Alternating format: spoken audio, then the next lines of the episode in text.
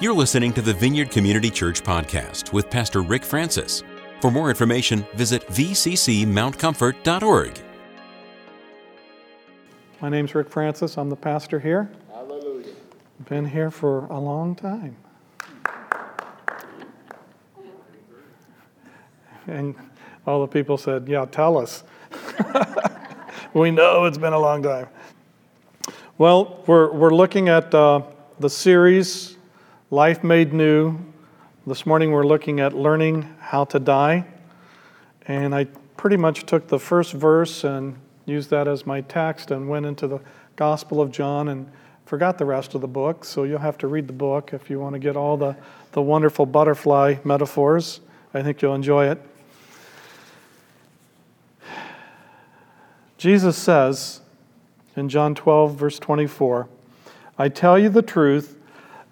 Unless a kernel of wheat falls to the ground and dies, it remains only a single seed. But if it dies, it produces many seeds. Hmm.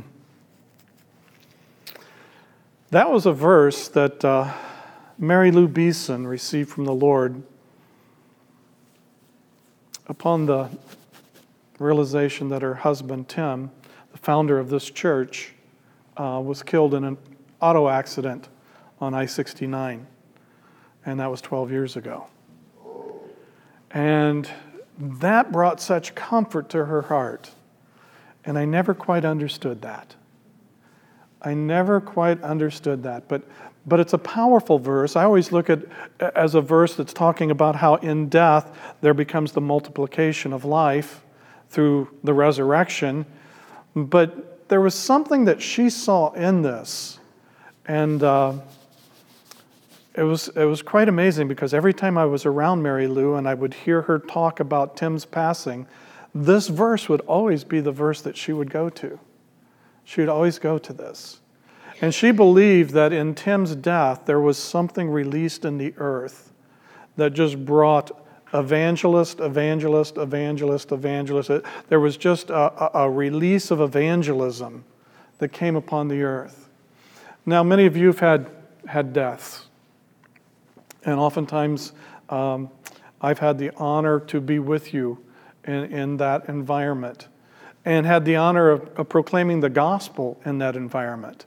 And there's something about when, when one that everyone loves has passed and you're able to share the good news of the kingdom of resurrection life in Jesus, there are those there that have never, that have never received Christ and there's, uh, I think, a, a, a, special grace during that time where the Holy Spirit just draws as Jesus is lifted up in the proclamation of the gospel, hearts are turned toward Him and they come.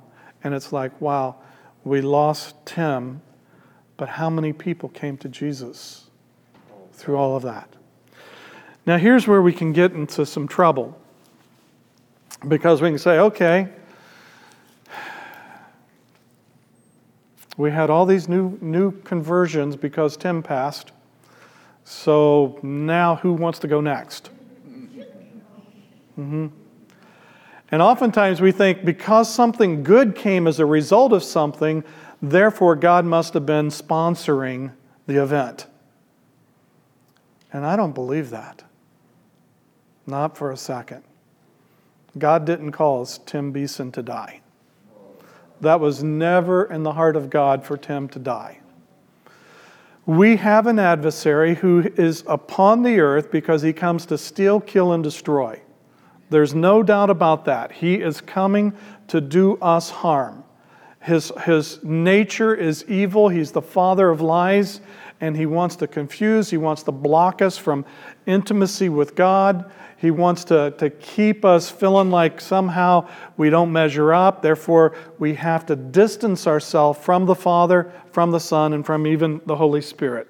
And so we, ha- we have an adversary who's constantly doing this. And if he can't get us that way, then he'll get us to think that God's the one that pulled the trigger.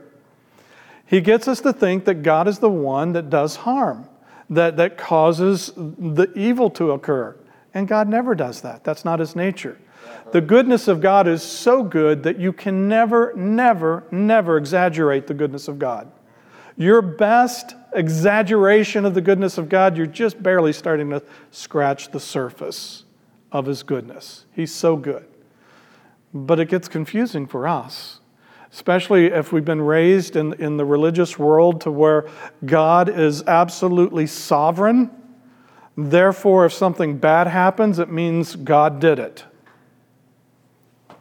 Then we get into his permissive will, his sovereign will, what he, what he allows, what he doesn't allow, and it gets really, really crazy.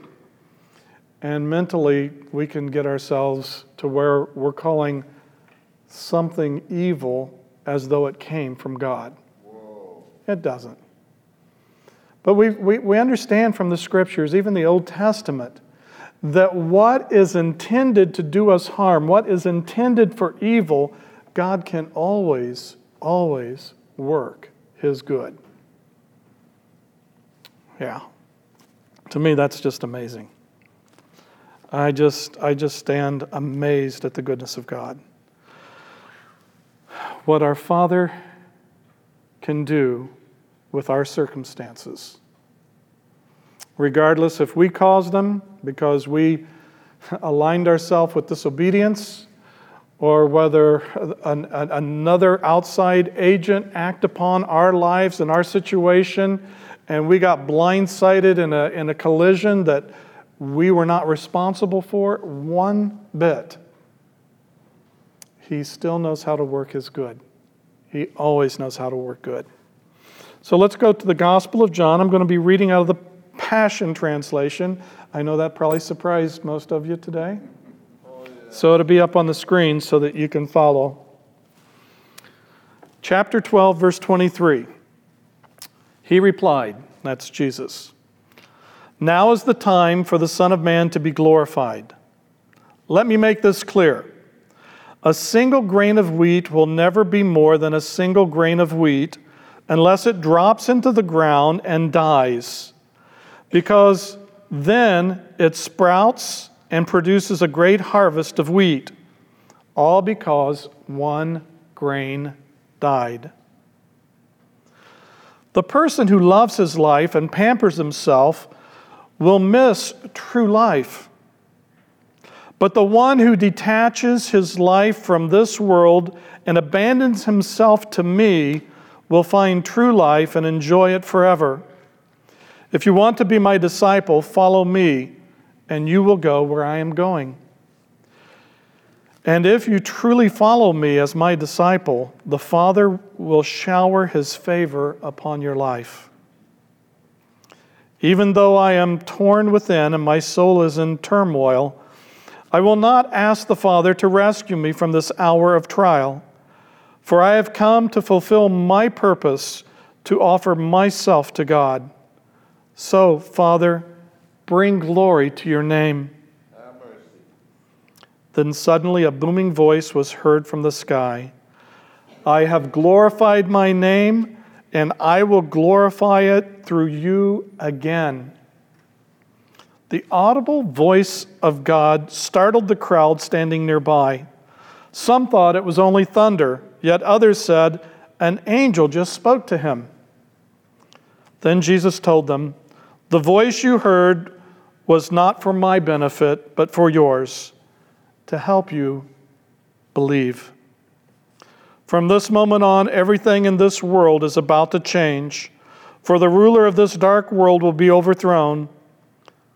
I will do this when I am lifted up off the ground and when I draw the hearts of people, the hearts of people to gather them to me. He said this to indicate that he would die by being lifted up on the cross.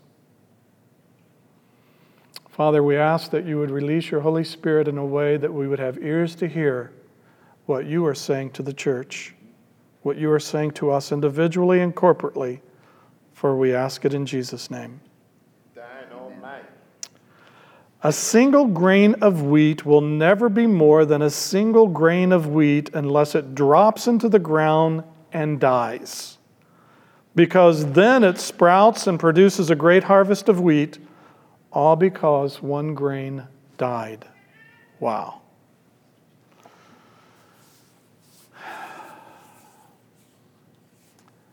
Jesus is preparing his disciples for the cross. It's at that point in his life. They've finished most of their ministry time. And in the Gospel of John, chapter 12, the intellectuals are coming to Jesus, the Greeks are coming to him. The ones who, who are respected, the ones who are kind of like the PhDs of their day, the Greeks in their thought are coming to Jesus and they want to see him. And so the disciples tells Jesus, "Hey, you've made it. You're on the A list. The who's who's want to want a meeting with you." And this is how Jesus responds. A single wheat, a single grain of wheat must fall into the ground and die. Wow. There's something about this journey that we're on, this, this life that we, we find in Christ, that is so backwards to everything that this world tries to communicate and the culture that is present in America. It just doesn't always gel together. And so we, we find in, in, our, in our walk in discipleship that there's all sorts of things that we've got to learn. If we try to keep your life for yourself, you will lose it. But if you give up your life for my sake and for the sake of the good news, you will find true life. Mark chapter 8. Wow. Isn't it interesting? Have mercy. If we, if we want to find the real essence of what life is about, we can't pamper ourselves. Hmm. Aren't you glad you came to church this morning? Hit your neighbor, say, Don't sleep on him today. Listen to him. Mm-hmm. Paul wrote to the church at Galatia, chapter 2, verse 20 says, I myself no longer live, but Christ lives in me. So I live my life in this earthly body by trusting in the Son of God who loved me and gave himself for me. Mm. There's something uh, in this, this connection with, with Jesus, the Messiah, our Lord and Savior, that causes us to come to a place where we have to surrender. We have to die to the poles of this world. We have to die to the selfishness of our own soul. And a lot of times when, I, when I've heard this as I was growing up in the church, you know, I felt all the responsibility on my shoulders to make sure I'm dead. I got to make sure I'm dying well. I got to make sure, you know, I had a little too much enjoyment when Golden State won last night. Oh, Jesus, crucify the NBA to me. You know, crucify. And, and, we get off on all these kind of things, and we think it's some kind of self help program that we're supposed to really help die so that we can really be alive and have the true life that Jesus wants us to have. Haven't found that to work yet. Because as I, as I, as I try to die and focus all of my energy in dying in this area, then something up over here pops up. Anybody know what I'm talking about? Just as soon as you think you've arrived and you got your certificate, you're no longer saying bad words. Oh, right, I'm no longer saying bad words. You get your good word diploma and all this kind of stuff, and, and now your bad thoughts pop up. And it's like, oh, I've, I've, I've learned how to muzzle my mouth, but I don't have control of my, my thoughts.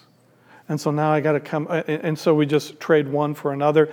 And the enemy, I think, really delights in that kind of an approach because there's an infinite number of things you need fixed in you.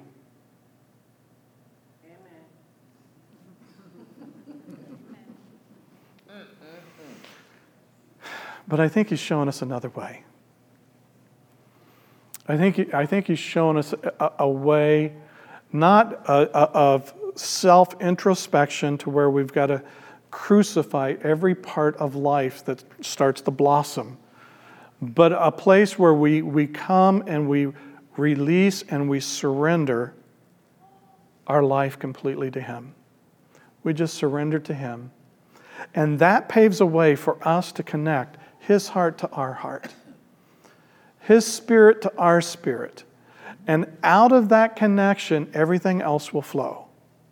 That's why we, we constantly are, are declaring it's about relationship, folks. It's not about rules and regulations. It's not about how holy we appear externally. It's about what's happening inside. And I think that's where the butterfly metaphor really kind of it really helps us. You know, as, as the caterpillar goes in and it spins its cocoon, and as it does that and it, and it pre- uh, presents itself, it, it goes into a state where it appears as though it's died. But in its state of the cocoon, something is happening. There's a transformation that takes place that it's no longer a caterpillar. And this is, this is the problem I think we have as, as believers. We come to Jesus as a caterpillar, we receive Jesus and we invite him into our hearts, we embrace him and we build a relationship with him, but we still think we're caterpillars.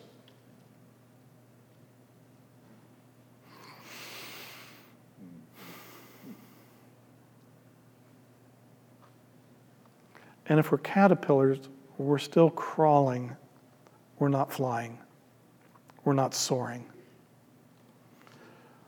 We're, we're not aware of the true beauty with which the new creation has established within us. Christ in us, the hope of glory. We, we don't have a, a clue of how gorgeous He's made us. And so we go around with our little caterpillar mentality slow as me, slow as me, uh, woe is me, woe is me.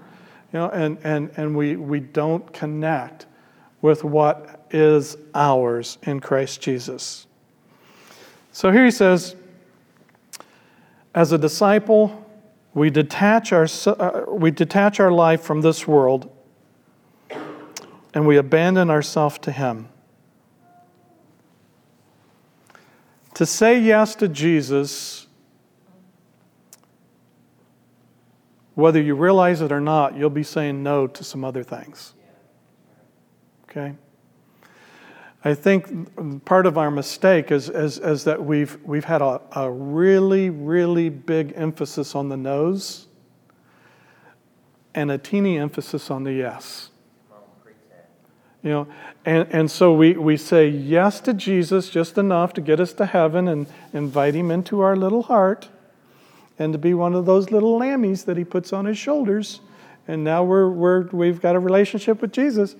But we focus the rest of our time on trying to get ourselves clean, and cleaned up. No to this, no to this, no to this, no to this. We need to detach from the world so that we can attach to Him. We need a bigger yes, and we won't have to worry as much about the no's. Now, I find that there's still opportunities for us to say no, but it comes as a result of having said yes and continuing to say yes and continuing to say yes to Jesus daily in our life. So we detach from this world, we abandon ourselves in, in a complete surrender to the Lord. We come in as a caterpillar, we get cocooned in His love, he, he begins the transformation process, and all of a sudden we, we start cracking through the cocoon. And we can't believe the transformation. You are so stinking beautiful. Oh. And you still think you look like a caterpillar. Now, we, we with grandchildren, we've gone to the uh, to the Indianapolis Zoo and bought that little grandparents plus two pass so that we can take all our grandkids and two other people and we go and we go to the butterfly exhibit. How many's been to the butterfly exhibit? You've been there? I never seen such colors. So amazing those butterflies as they're flying around. I think it was Layla that we took in there, and she was scared to death. I don't know if it, the beauty was overwhelming or if she'd seen too many cartoons and some evil butterflies. Who knows? But uh, have you ever seen an evil butterfly? I mean, we really don't associate evil with butterfly. Wasps, yeah, yeah. But butterflies, no, no. And so the, the beauty is just amazing. It was intriguing.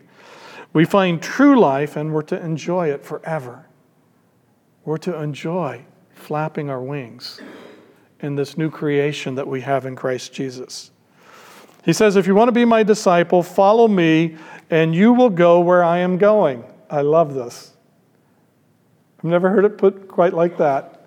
Follow me. It sounds like a yogiism, doesn't it? Yogi Berra? Yeah. yeah. Follow me, and you will be where I am going. You know, and that was part of his prayer in, in John 14. He says, I go to prepare a place that where I am, you may be also. There's something about Jesus that he loves us so much that the metaphor that comes into play is he's the bridegroom and we're the bride. And he is so taken with his bride, he wants his bride with him at all times. And so he says, You follow me, and as you follow me, you'll be where I am. Does that mess you up? As we're following Christ, everywhere you go, Christ is there. He's there. If you can't see him, ask the Holy Spirit to show you where Jesus is. Okay? How many believe Jesus is here this morning? Right on. Got a few. Okay? If you don't see him, shut your eyes and say, Holy Spirit, would you show me where Jesus is right now? Why don't we do that? Everybody, shut your eyes. Holy Spirit, you've been released to the earth to glorify Jesus, to remind us of everything he said and did, to make him known and bring glory and honor to him. And so we just invite you right now to show us where Jesus is.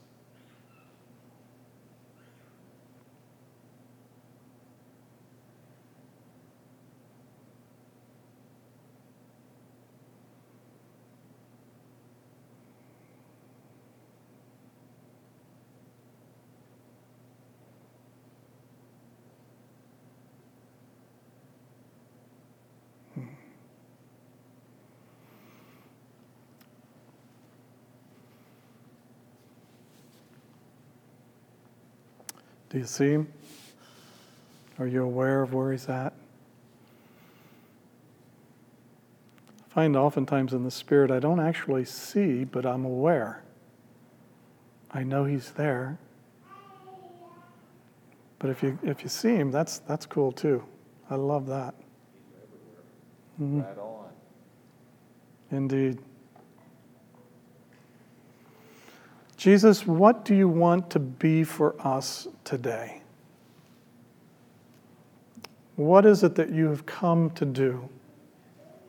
If we follow you, we'll be where you are, and we want to follow you. So you've come for a purpose. Hmm.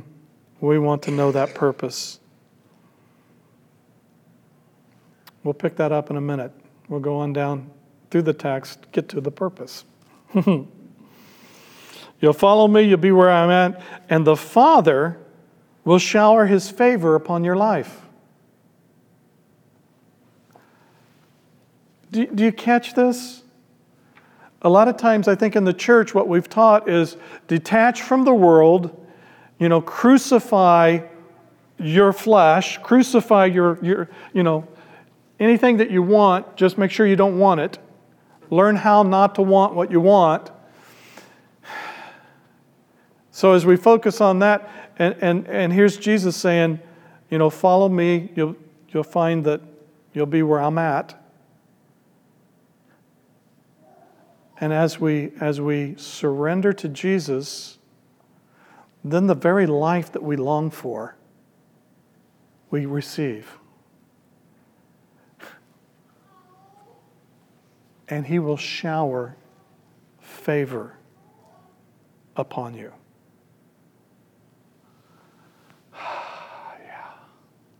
Bring your favor, Lord. Mm. How much favor would you like today? Did you bring your thimble for your favor?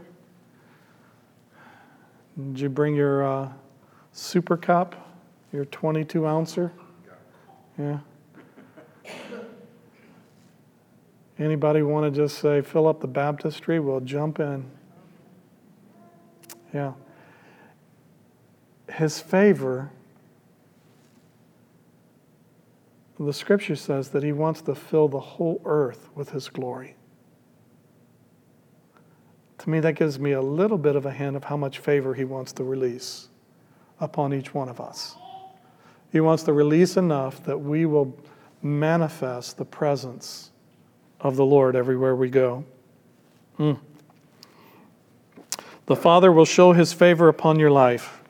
And you know, whatever we think we got to say no to, whatever it is that we deny, whatever it is in the world that we give up, Jesus told his, his disciples, He says, my, my, my brothers, sisters, mother, you'll get this and so much more.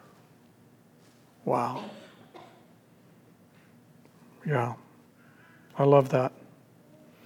He says, and, and here he is the Greeks have come. The enemy's trying to make one last intellectual appeal to Jesus to see if he can get him to, to, to buy in. And in the midst of this, Jesus knows what's coming, what's coming in the days ahead. And he says, Even though I am torn within and my soul is in turmoil, I will not ask the Father to rescue me from this hour of trial. Wow. I have been so taken with the presence of, of self control that Jesus has. You know, he's 100% man, and yet he is so engaged with the Holy Spirit that the fruit of that relationship with the Holy Spirit is such manifested in his love, his peace, his patience, his joy, his kindness, his gentleness, his goodness, his self control. That even in the midst of, of getting ready to go through such suffering, he's not going to ask God to rescue him.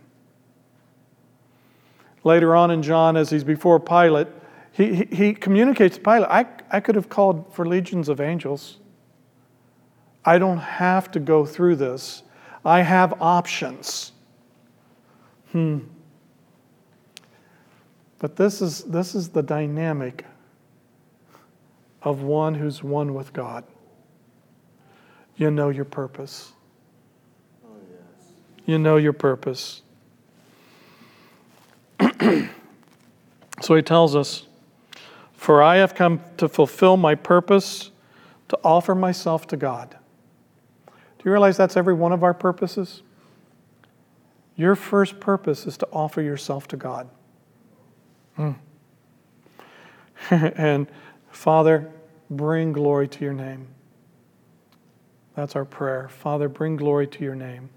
The purpose that you've called me to is ultimately to bring glory to the name of the Father through the Son by the Holy Spirit. Now, Father is just pleased as punch with his Son.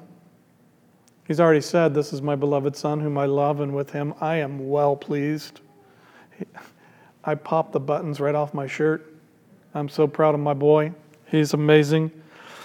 And he can't help himself.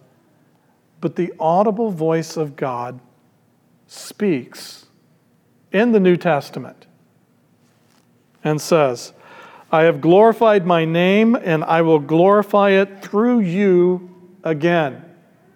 Wow. The audible voice of God. That tells me that human beings will always find a way not to hear God, even when He speaks audibly. And that just blows me away. Jesus says that the audible voice wasn't for him, it was for them. and then the, the scripture records that some, some, when they heard that voice, thought it had thundered. Others thought, oh, an angel was talking specifically just to Jesus for Jesus about what's coming up. And he says, no, no, no, no. This wasn't a private message between father and son. This was a proclamation of the Father to the earth. And it's declaring that he's about to glorify his name through his Son again. So they're startled. They mistag it. And they don't understand the purpose of the audible voice of God. Every time you have something above a level one revelation, you go to a level two revelation, level three revelation, it's so that you'll believe. It's to, it's to help help you understand that the Father loves you and that He's directing you. Oh, I love that. Help us to believe. That's why I, you, you just look over your life and you look at all the different times when, when the Lord God came to you. And sometimes we're not even aware that it was Him, but we know something came just in the nick of time. And sometimes with, with Holy Spirit's assistance, we can reflect and we can understand and we can see, oh, that was Jesus. That was, that was an angel that the Lord had sent to help me, to, to get me through something. Yeah. The voice was for you to help us to believe. And then he says something very profound. From this moment on, everything in this world is about to change. Whoa. From this moment on, everything in this world is about to change. And it's been changing ever since. Everything is up for change, everything is up for transformation. God is not through with you. There's more change, there's more transformation that He wants to do in our hearts and our thoughts and our lives and how we live. He is constantly pursuing us for deep, deep transformation. Mm. For the ruler of this dark world will be overthrown. Now tell your neighbor, the devil's defeated. The devil's defeated. He says, And I will do this when I'm lifted up off the ground and when I draw the hearts of people to gather them to me. Now that's a harvest. I like that kind of harvest, a heart harvest. Let's get involved in the heart harvest of the kingdom of God in this day. He said this to indicate that he would die by being lifted up on the cross. So we get that little, little clarification.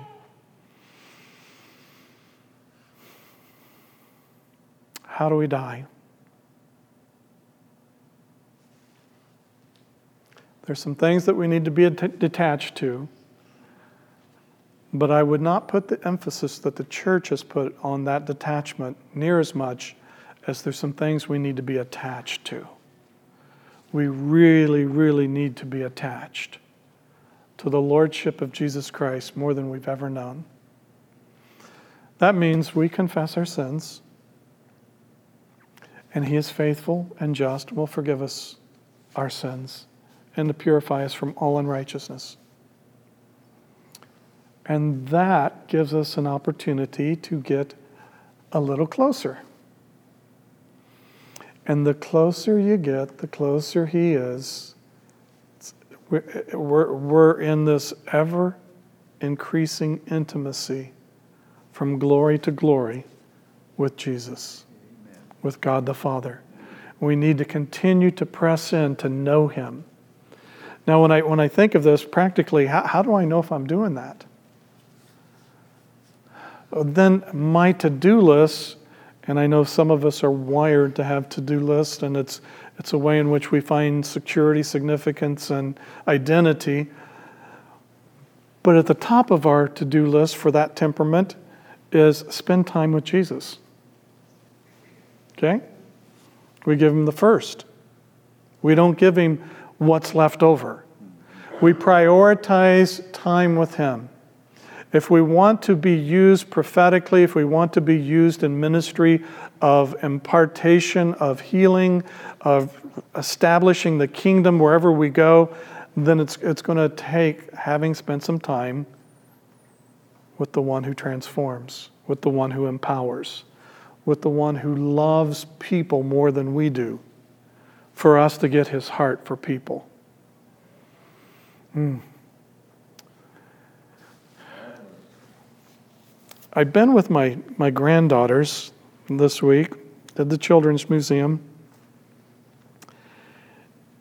And it's amazing the things that happen in the course of, of, of time that really kind of open your eyes. My granddaughters, when they see a homeless person, they want to know why we don't help them. They've got the pat answers that most American believers and non believers give. Well, if we give it. So I hear my granddaughter says, Yeah, I know. She was told if we give them money, they're going to use it and buy something that's not good for them. That's possibly true. But I think there's something that is scaring me that I don't want the heart of my granddaughters not to give because people may misuse the gift. Matter of fact, I find that my Father in heaven is always giving. And how many times do we misuse the gift that He's given to us? And He doesn't stop giving it to us. He's hoping that we will grow up and we will steward it in more healthy ways. So, as I was looking at this lesson and, and as I'm looking at this, I'm just saying, Lord, I really want my granddaughters to have your heart for the hurting, for the ones who are homeless, the ones who are in need. So, once again, and I know you, I'm not here to theologically debate, and I'm not here to step on your convictions, and I'm not here to put you in a panic. But I am just saying, you know, it might be a wise thing to just start the week with $10 worth of $1 bills and see how long that lasts you this week. And when you see someone who's in need, they, not, they may not be standing on an intersection on the street, they may be in a store, they, they could be in a restaurant, they could be at the gym, wherever. Just be prepared because you spent time with Him, not because Pastor told you to, because you spend time with Him. If this resonates with you, start getting $10 worth of $1 bills to start to distribute as you go through your week. You know, for some of us, ten dollars that's that's that's going to be a whole lot. So get ten quarters or or whatever. I think there's something in in the releasing of love, the heart of the Father, in a tangible way that will have an impact. And I think that's what we're called to do. Your purpose is to present yourself to God, offer yourself to Him, and bring glory to His name. You're not called to police every stewardship of every believer or non believer. You are not the secret police sent from heaven to go around and make sure everybody is doing it right. But you have been sent to bring glory to the Father. So put that in your pipe and smoke it. Uh oh, I just offended a whole lot of folks. Let's pray.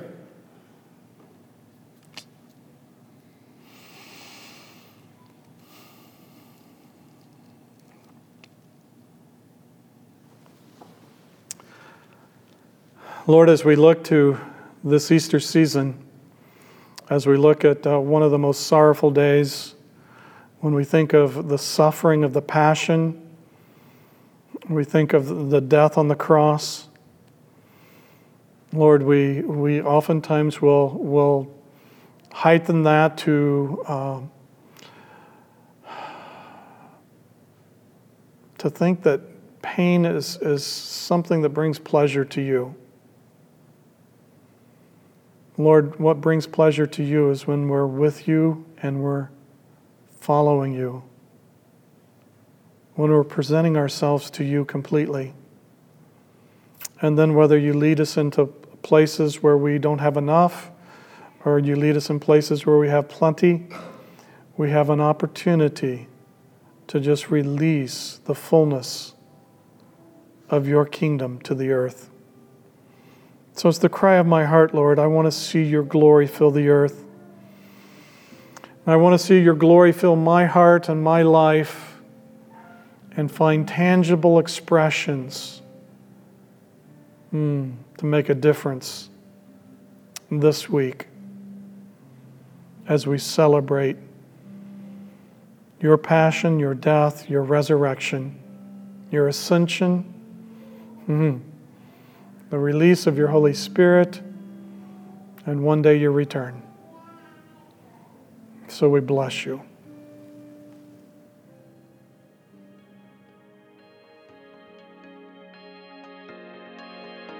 Thanks for listening to this week's podcast.